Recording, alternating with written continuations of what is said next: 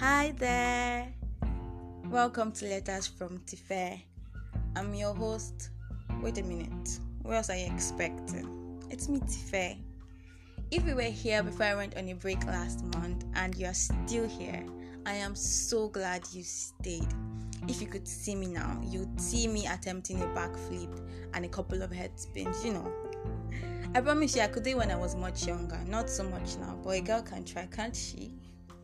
That's how much I am excited. It's good to be back here in this little corner where it's just you and me and words, of course, words. That's how we communicate. If you wondered what I was up to last month, all I can tell you is that I was shocked at how fast time went. Once again, I'm reminded that time does not send you, it is always on track, all time, consistent in all of its ways. the earth has revolved around the sun, it's a new year. At the end of the day, you should know that dates or days are as significant as you want them to be. Your new year can be whenever you want it to be. If there is something I want you and me to do better, is that we keep track of time. When someone has an appointment and the other party shows up late, we both agree that the person has shown disregard. We know this because we recognize that time is important, it has value. A popular Nigerian song you might have heard before says, Time na money. Wait, let me try to sing it for you. Time na money, eh, eh. Time na money. That's the only part of the song I know. Apologies.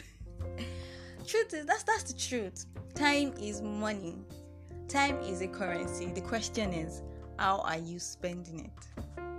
We are in the age where we know to take charge of our finances or to have us for lunch or maybe dinner. One thing we are told to do is to track our spending. Either you use a spending tracker or you pore over your bank statements at the end of the month. If you do card transactions majorly, I think it's a brilliant idea. That way, you get to know what your excesses are, where all your money is going, what to cut, what's too expensive for you, what you can put money to, and all of that. It's definitely brilliant. How about you do the same with your time since we say that time has value too? Living your best life is not going to fall on your laps. Having productive days will not happen by chance.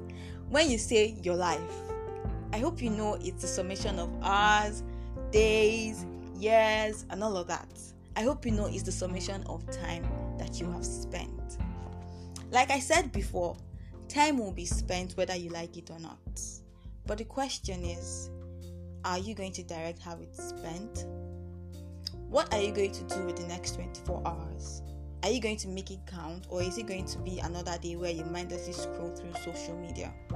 You get to decide that. it's good to be back, and I would love to hear from you.